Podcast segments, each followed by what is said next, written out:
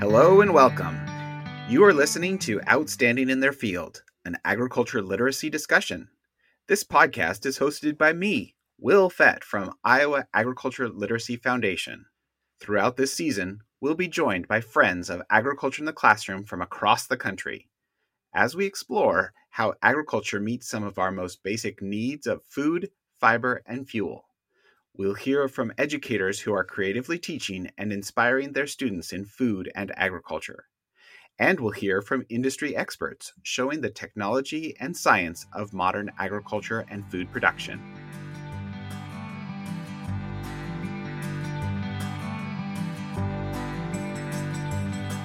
As I said, my name is Will Fett, but today we have a special treat, and your guest host is Melody Offiel from Oklahoma Agriculture in the Classroom. Today's episode comes from the Sooner State. Melody, I'll turn it over to you to tell us a little bit about cotton production in Oklahoma. I'm Melody Offiel, one of the Oklahoma State Ag in the Classroom coordinators. I'm here with Brandon Varner. He is the cotton gin manager of country operations for the CHS Cotton Gin in Frederick, Oklahoma. He is also a fourth generation farmer here in southwest Oklahoma and today I'm just going to ask him a few questions about cotton and let him uh, fill us in on all the uh, good information that he can tell us about cotton and what it's like to be a cotton farmer and work for a cotton gin. So, thanks for joining us today, Brandon. Thank you for so much for giving us your time because I know you're right in the middle of harvest. Can you tell us a little bit about what the harvest is looking like this year? Irrigated cotton has been pretty pretty good this year the dryland crop's been kind of a fair crop. This gin, we're 20% of our acres that are irrigated, so we're heavily a dryland cotton gin. It's going to be a fair year. We're going to end up ginning about 30 some odd thousand bales of cotton, which is about average for us. And how many years have you been here at the cotton this gin? will be my seventh season here. I started right before a season, so I've been here six years. Okay. And so you said 30, 30,000. 30,000 bales. So what's the record that you've done since you've been here? 100,000 bales. Wow. Yep. Was that in 2018? That was in 2017. 17. Okay. 100. 100,000 100,000 bales. Yes, that was a huge, huge year. We, uh, I think we started in September and ran all the way through April 21st. Wow. And so those 30,000 uh, bales, is that a, a, a good year or? That's a that's a pretty good year. It's Okay. not bad. It you know that hundred thousand bell year. It's nice. You know we got to ninety eight thousand bales and we begged the guy to bring us some That's- cotton just so we could say we jumped a hundred, and and we and he did. But uh, anyway, it was the thirty thousand bell year. Maybe not quite as profitable, but that hundred thousand bells is a little much for this cotton gin. Okay. So cotton doesn't really uh, follow that typical uh, plant in the spring, harvest in the fall. So could you tell us a little bit about the life cycle of cotton and your year, what it looks like? So irrigated cotton will go in.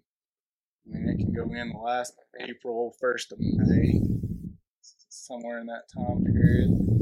Uh, dryland cotton. So we're we're trying to beat the the late summer heat, but still have enough heat units to get a to mature crop out.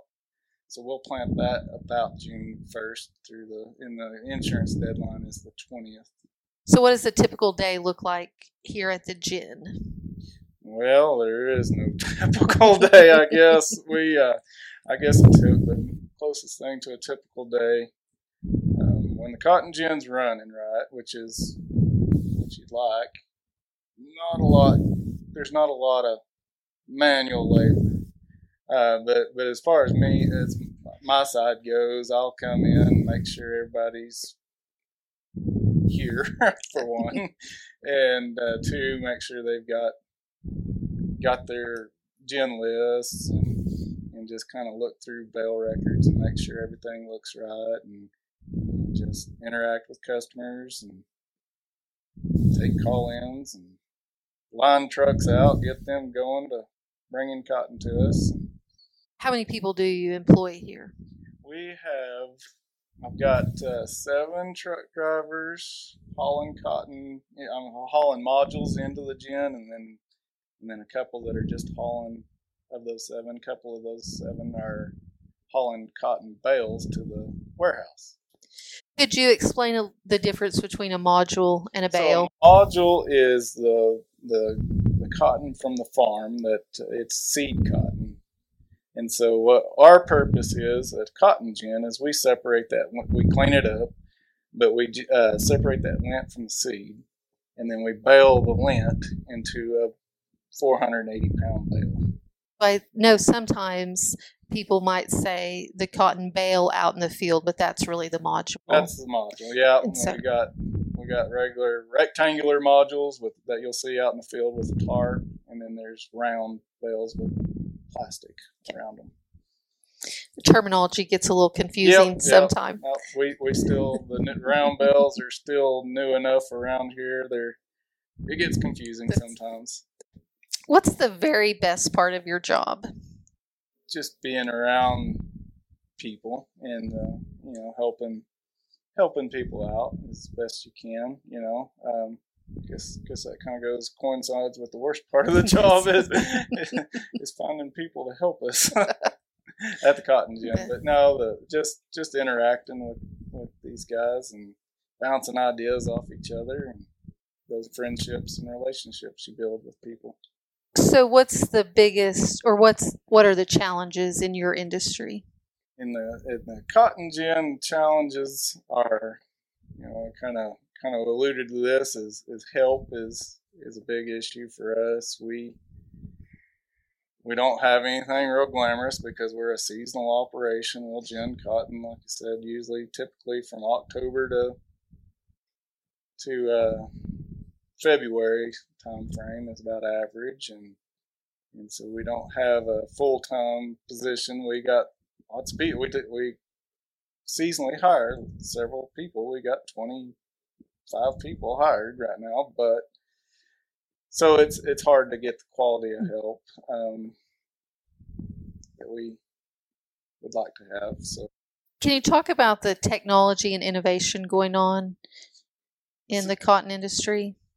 These round round modules are, are a new thing for the on the farm.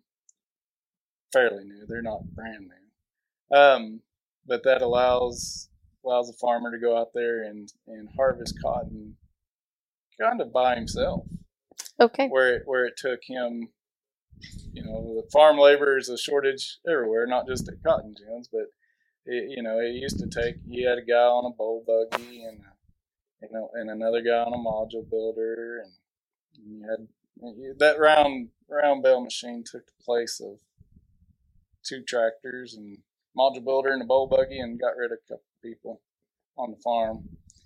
Um, so you got that, and the cotton gin. I mean, we've got technology that reads the incoming moisture of the cotton coming in and figures how much how high to run your heaters to dry it down and We've got spark detectors, you know, that are looking for fire because fire is a cotton is very flammable and can catch on fire, and we we'll, we'll have several.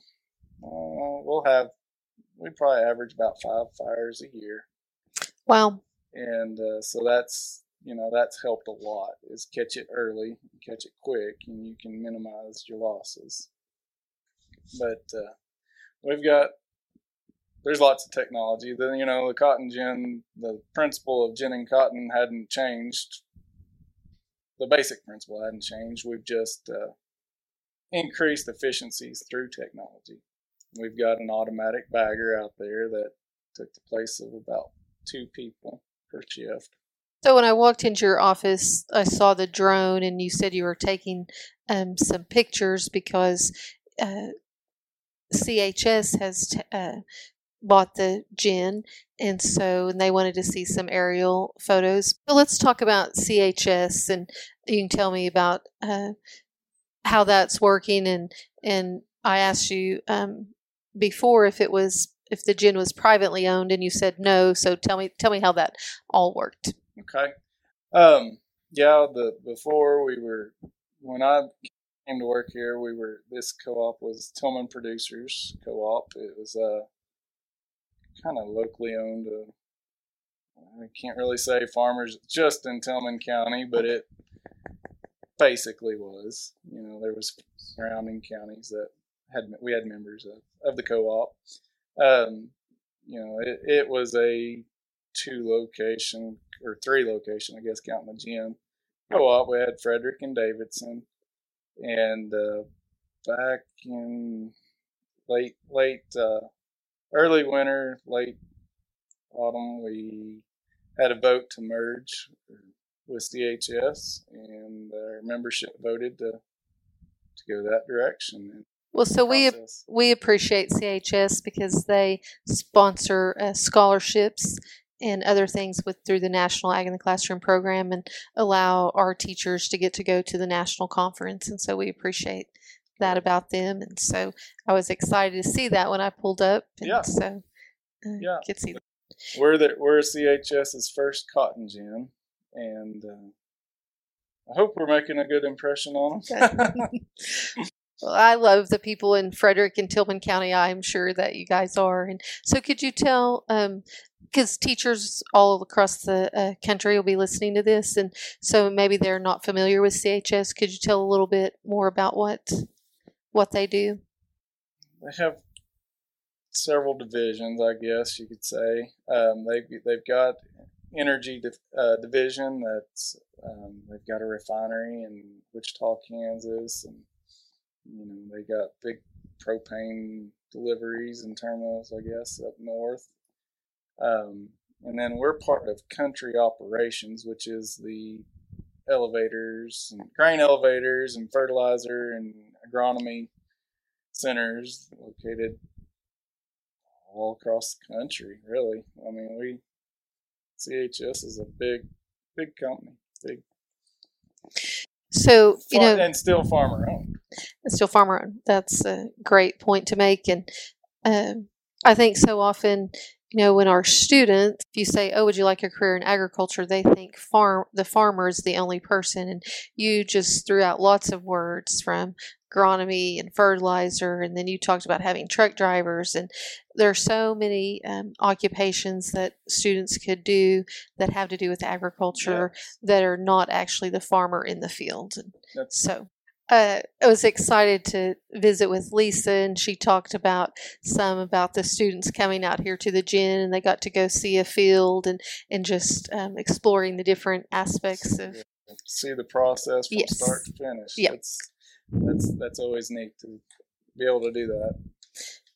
Uh, we appreciate you helping students do that why do you think it's important for those kids to be able to see that process? Why do you think those teachers need to be teaching kids about agriculture? There's, there is that disconnect from you know more more populated areas of the world that, that we don't know where our food and our clothing come from. You know, there's there's probably a lot of kids out there that don't know that the shirts on their back started off as a growing plant.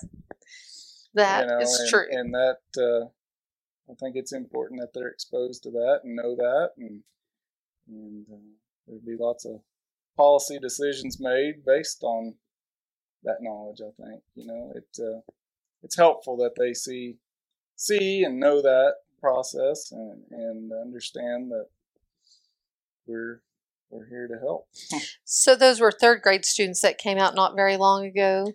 Uh, and although they see cotton all around them, do you think that that a lot of them learned some good information. Oh yeah, they yeah. they all enjoyed it. I think they uh, it it's pretty neat just to see the process. You know, they you know I don't know how much of it they knew or didn't know, but that you could see a big big square module with seed. You know, we I took them out there and we were a little more hands on, showed them. You know, this is you can feel the lint and the seed in that cotton there and and after it went through the gin stand, you can feel that it that seed's gone, and here's the seed. It's separated.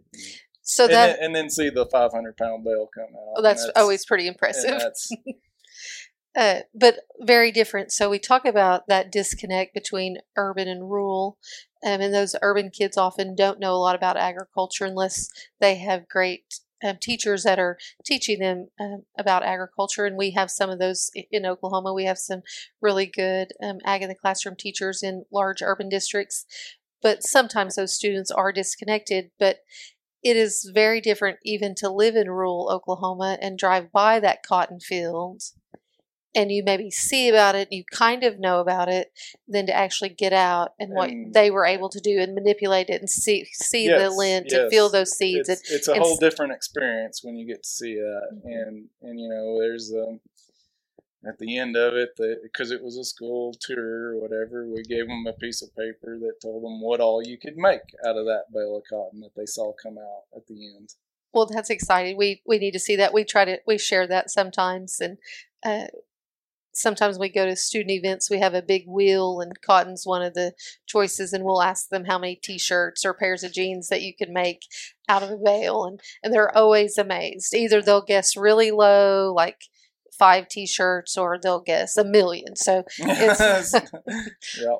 hard for them to uh, guess what's in between. So great knowledge. But so, what do you think uh, you need in 30 years from our students? So, so those kids that came out are nine and eight and nine years old, and so in 30 years, when they're a little older than you, what what are they going to need to be able to do or know about agriculture? I think they just need to be exposed to it. I mean, like I said, not everybody's going to be a be a farmer or, or be in the ag industry, you know, but we just need.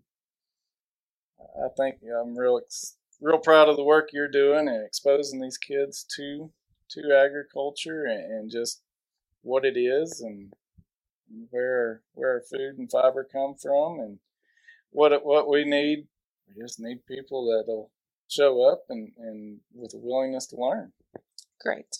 and uh, you know technical skills are better but you know, to get the right person we'll try we'll teach them what we need to know Um, are there consumer trends that drive your industry?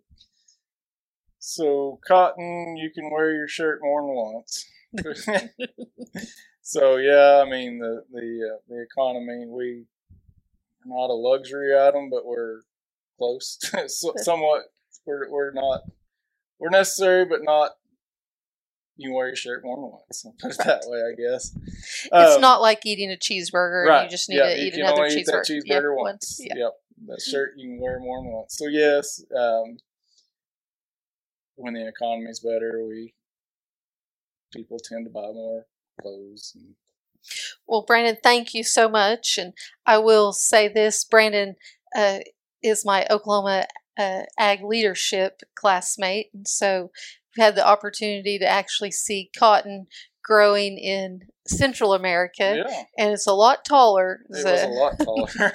uh, than it gets here. And so uh, I have to say, our cotton here is prettier though. It is pretty. You guys have beautiful cotton fields, and it's it's a pretty drive because it's not all harvested. So it's beautiful driving down here today, and we thank you for what you do for agriculture and to put food and uh, fiber on in people's lives. And so, thank you very much. Thank you, Melody.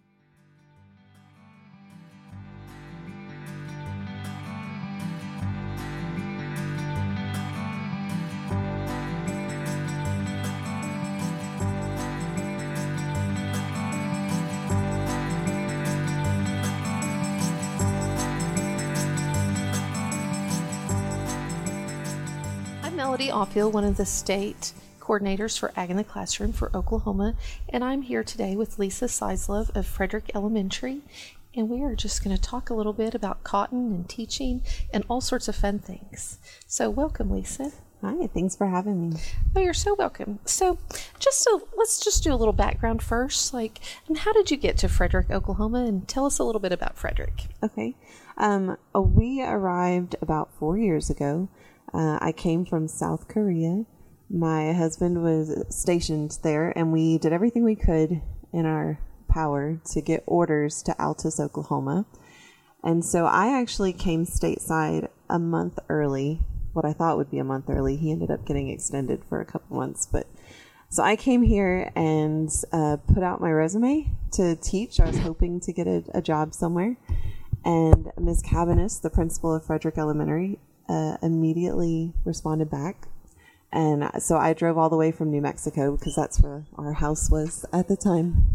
So uh, we, I came to Frederick for this interview, and I fell in love with this town. So it's about um, 35 minutes from Altus Air Force Base.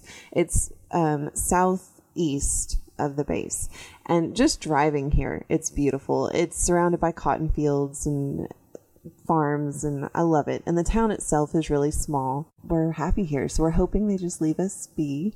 We've moved a lot in his career, so we're hoping that this is it and we get to stay here. We have the wildlife refuge here, which is gorgeous. It's about I don't know, 40 minutes away. So we go on the weekends and go hiking and stuff. But my dad lives in Charleston, South Carolina, and he came this past Thanksgiving.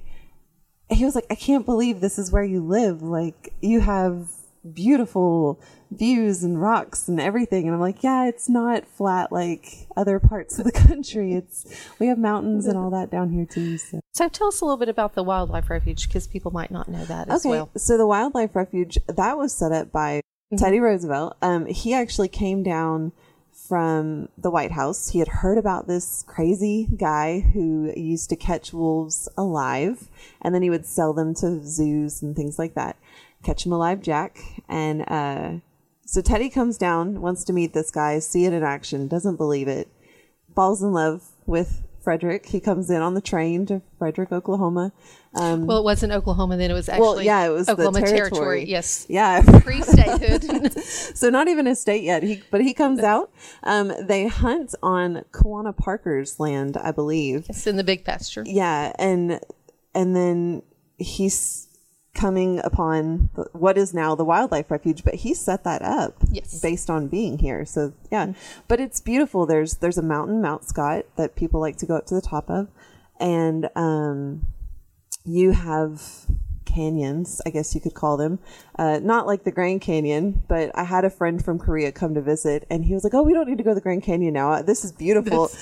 Um, there's prairie dogs and buffalo and longhorns and it's just it's a neat place to go visit. It's my favorite part in the world so i'm so glad you brought that up. Uh, it is uh, beautiful and diverse and so and then all the um, agriculture that surrounds the wildlife refuge is, is pretty amazing. And so um, you teach third grade here but you have some experience teaching other grades. Mm-hmm. i've also tacked on robotics so i do stem and then i'm a robotics coach in the afternoons and that's grades kindergarten through eighth grade so a lot of responsibility there. Yeah. Let's uh, talk a little bit about um, how you incorporate ag in the classroom into your um, third grade okay um, classroom, and just tell me some of the things that you've been doing with that. So um, we do a story called Bud and Me every year, and that's based on the Abernathy brothers, the the two of the boys of Jack Abernathy, and um, we bring in a lot of ag in the classroom lessons to fit so the kids can understand life back in the 1900s 1908 1910 so uh, at the beginning of the year we talk about oklahoma. We do a, a salt dough map of the state and talk about the land features the lakes the rivers the major things with oklahoma and the, all the states that touch it because a lot of states touch oklahoma. And then from there we talk about all the Oklahoma symbols and things that represent Oklahoma, like the state watermelon or the state vegetable, the state fruit, all those things. And there's this great book that Ag in the Classroom puts out with all the state symbols. Red dirt symbols. Yes. Thank you for the compliment. And the kids love it. And we were looking through it this year, and the kids noticed that there is no cotton anywhere in the book. And so we talked about like where would that fit? And so that led into fiber. So then it led us on this whirlwind chase this year. We did a online Zoom call with the board, uh, cotton board, and she talked to us about um, cotton, how it's made, how it's harvested, all of that stuff. Walked us through it. And then she sent us the actual fiber, like oh, the great. fiber. So they got to like that you could pull it apart mm-hmm. and it's really weak, but if you twist it, it gets really, really, really strong, and then you can't separate it. And so the kids thought that was amazing. We went out to see some of the cotton farms around us. So one one group went and saw cotton still growing, one group saw it being harvested, and then my group got to go to the actual cotton gin and see it turning into what's going to the factories where they make blue jeans and things like that. And uh, from there, the kids were like, "Well, we really want to make cotton the state. I mean, it should be acknowledged as a state fiber." And at the time, we were teacher teaching letter writing. So my students decided, well, all of our third grade, uh, they wrote letters to all of the uh, senators of our area and uh, representatives of our area. And we just heard back yesterday that uh, Senator Chris Kidd is going to make a resolution on the floor soon.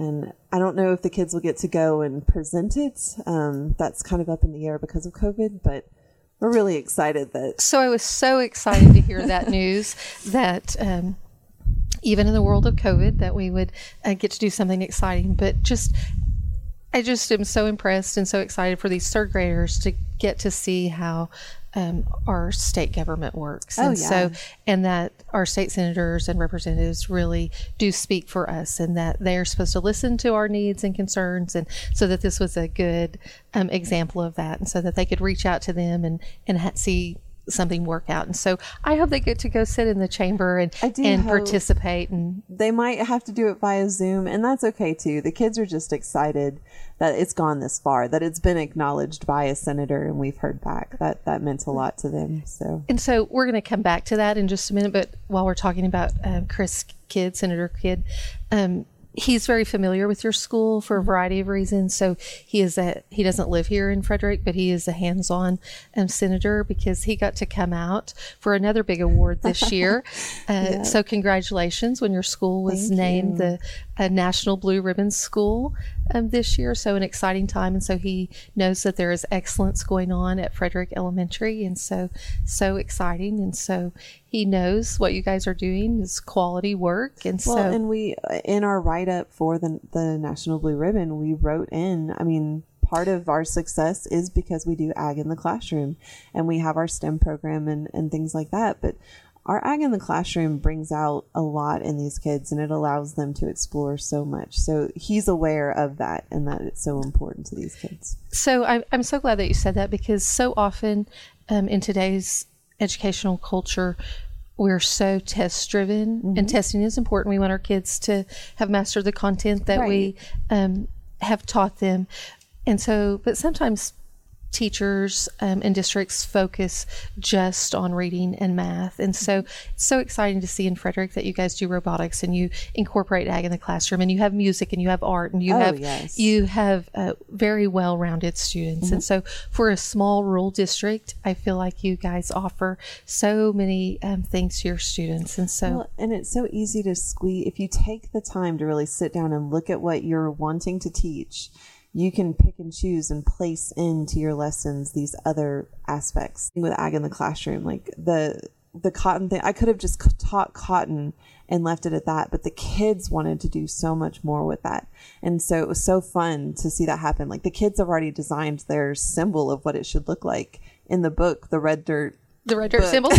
Great. So uh, we're excited. I told everyone when you called uh, that we would have to uh, reprint and update the book for next year. Oh, so yeah. so that cotton will be in there. So we're excited about that. But uh, what a great aspect that they've taken such ownership. Mm-hmm. And so, um, do you see that in in other ways when you introduce agriculture and those hands-on things for your students to? I do like so a lot of the families here are farming families or they work for farms. Uh, we have a we have a couple of dairies out here that a lot of these kids their parents work at. Um, so it just brings it more to life for them. And then the kids that are the kids of farmers, they have so much to bring to the table because someone like me who never grew up on a farm, they get to teach me something every day. And so it's it's fun. I've got one kid every day he reports to me how many cows cattle heifers everything like he the numbers all the babies like he yeah It's calving season right now. it's so, that's- important to him and so i let him report to me every day how the how his farm's doing, and That's- that yeah, it's fun. Well, that's so exciting. And so, um, what do you think the best part of your job is? Ooh, those aha moments have always been my favorites. That that kid that just hates being here, or is having a bad day, but they walk in and something in the lesson just touches them, and they're like, yes, you know, and they they don't want to. They're upset when the day is over. They can't believe how fast the day went. Like I love that, and that happens every day. And I don't do anything super special, you know. It's just, but it means a lot to them that we try to gear everything towards them and let them kind of lead the the pace. That's great. So, I hesitate to ask this question, but is there just something about your job that you just don't like? It's the worst part. I've got an amazing staff that I work with. My my principal's incredible. The support staff that we have are fantastic. Like I've never woken up and been like, "Ugh, it's school today." Like I, I was upset I had to stay home earlier this week because I had a head cold and my, my you know my principal was like, "I really just want you to rest," you know, and so that was hard, like just staying away. So I That's so exciting and refreshing to hear. So, um, kudos to you. That's well, it's I mean it's a school, so yeah. that's great. Um, so, tell us a little bit about some other things maybe that you've done with Ag in the classroom. Can you um, have you been on the road trip or? I did uh, the Route 66 road trip, and we started up in the northern, the northeastern corner of Oklahoma near Tulsa. And that was an area that, I, like, Oklahoma's still new to me. And so typically my weekends look like me going to my family farm and that being it. And so I never got to get out much. So on this trip, I got to find out that Oklahoma is a seaport. I did not know that. I just did not even Yes, the, to- the yeah. port of the port of Catoosa.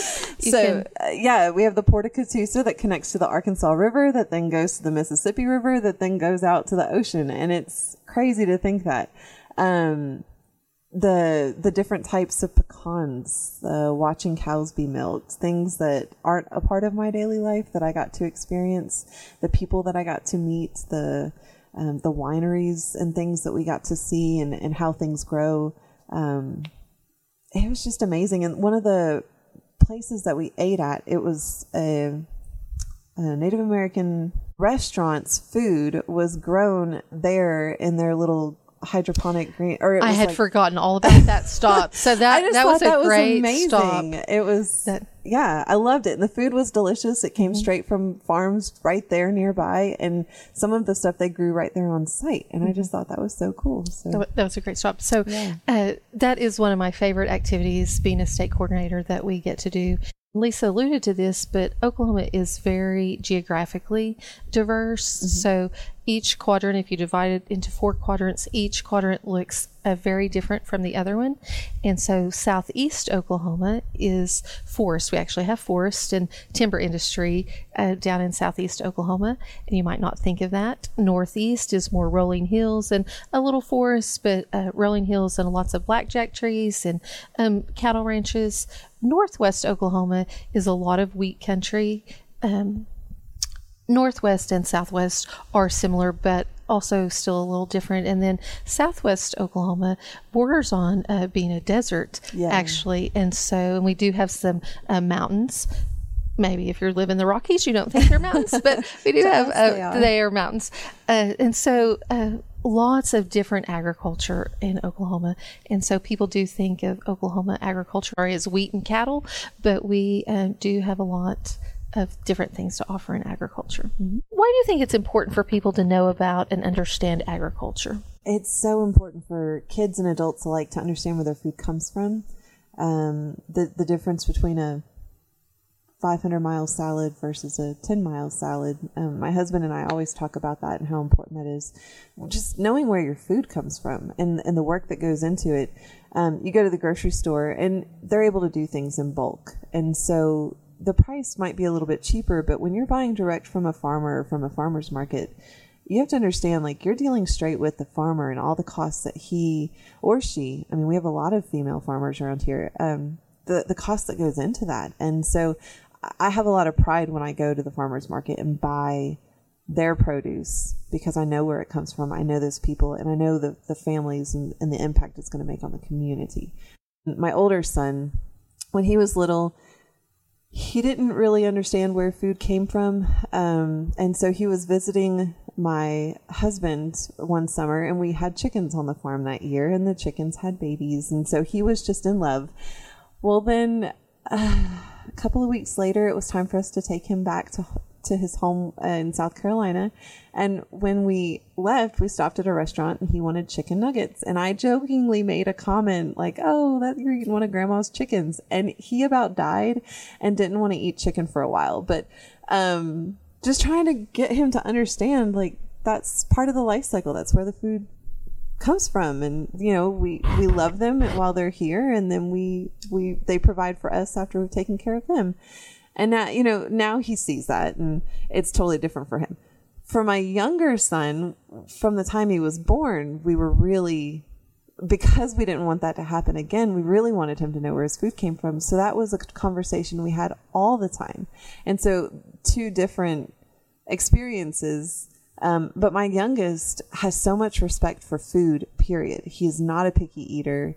He loves growing his own food. We do that every year, every summer. So, what are some of the, your favorite, Oh. his favorite things to grow Of all raise? things, kale.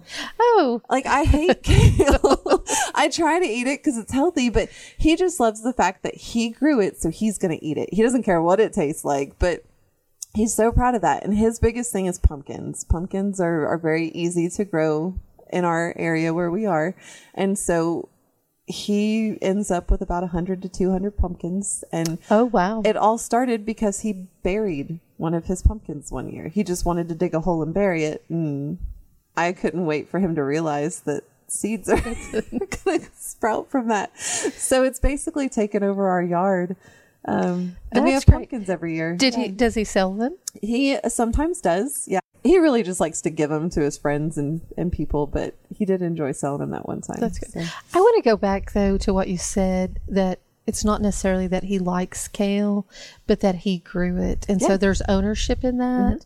And I think if more children or adults actually planted fruits or vegetables and grew them, they might try them even if they didn't Oh, like yeah. them. Sometimes when you uh, plant something, it tastes better than Oh, yes. when you just pick it fresh and go in and eat it right then, and it hasn't had time to sit around. And so, Well, and so we grow strawberries on the the farm, and so my older son, you know, he never had that experience, so he just, you know, he'll eat any strawberry. Well, my younger son, his first strawberry experience was picking one off the vine. He was about a year old. It made a huge mess. But he can't eat store bought strawberries anymore. They taste gross to him. I'm like, you're such a snob. But so now we, yeah, he won't eat strawberries unless they're in season and they're growing on the farm. educators and parents often tell children we never stop learning. Um, how is this statement true for you? And how do you educate yourself? Um, oh man, I try to do courses all the time. Um, when when COVID hit and I realized the the teachers were going to need some experience with technology, I threw myself into Google and took all their courses, became a trainer, like just wanted to make myself a better person to be able to help my teammates be be better and not so stressful. And so I do things like that. Um, robotics, I know nothing about robotics, but man, have I learned a lot. And my students that are on the teams watch me get frustrated and work through all these challenges and not give up trying to figure out how to do things like follow the black line or whatever I'm trying to tell the robot to do. But I want to learn along with them. And so they love watching me try to figure all this out. And um, I want them to see me struggle. I want them to see me cope with that and not give up and keep pushing um, because I think that that's important. And a lot of kids don't get to see that part of adults because we, we don't want them to see that for whatever reason. I make mistakes in class and I catch myself, you know. Uh, I, I grew, I started life as uh, the, the beginnings of a biologist, and so chemistry and things like that. So I pronounced what we say aluminum as aluminium because that's what that's how it's pronounced and spelled. Well, then I'm telling that to my kids yesterday, and I'm like, let's see what the dictionary says. And so I pull it up. Well, the American Dictionary has it spelled aluminum and pronounced aluminum. And so my kids were like, are they allowed to do that? And I was like, I, I guess so. So then that led us on this whole word origin thing of how did this even happen? You know, like scientists solely call it aluminium, but everybody else in America calls it aluminum and everybody else in the world calls it aluminium. So, I didn't know that.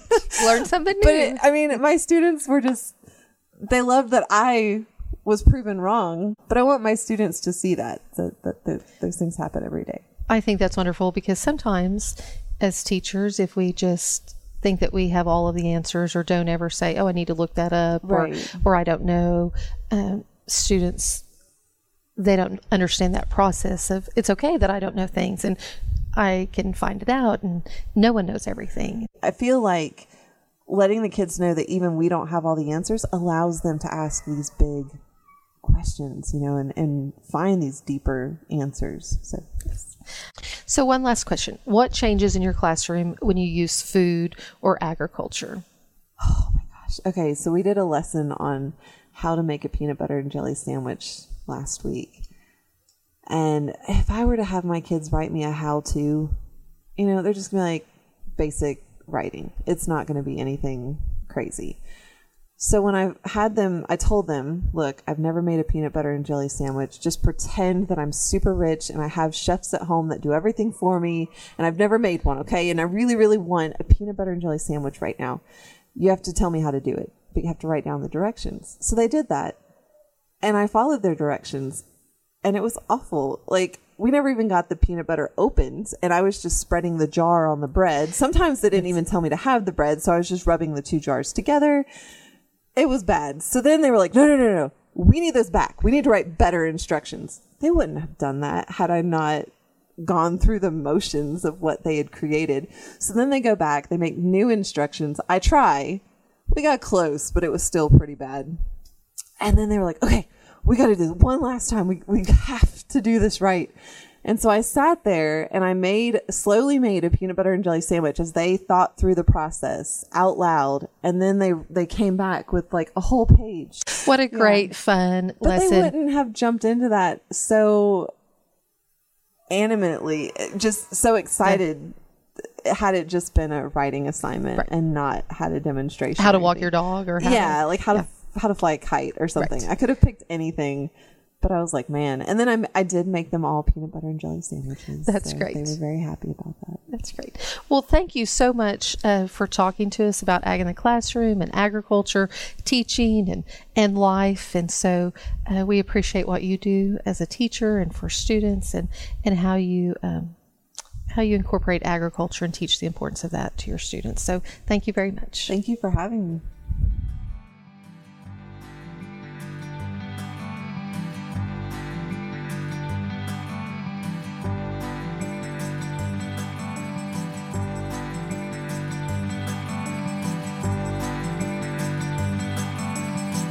Sure to follow our podcast on Instagram at Outstanding in Their Field Podcast, our website, and our Facebook page. For more information on the Agriculture in the Classroom programs in your local area, visit agclassroom.org. Remember to subscribe to Outstanding in Their Field on your favorite podcast streaming service, and visit the show notes to learn more. For now, thanks for listening, and stay tuned for next time when we hear from more folks who are outstanding in their field.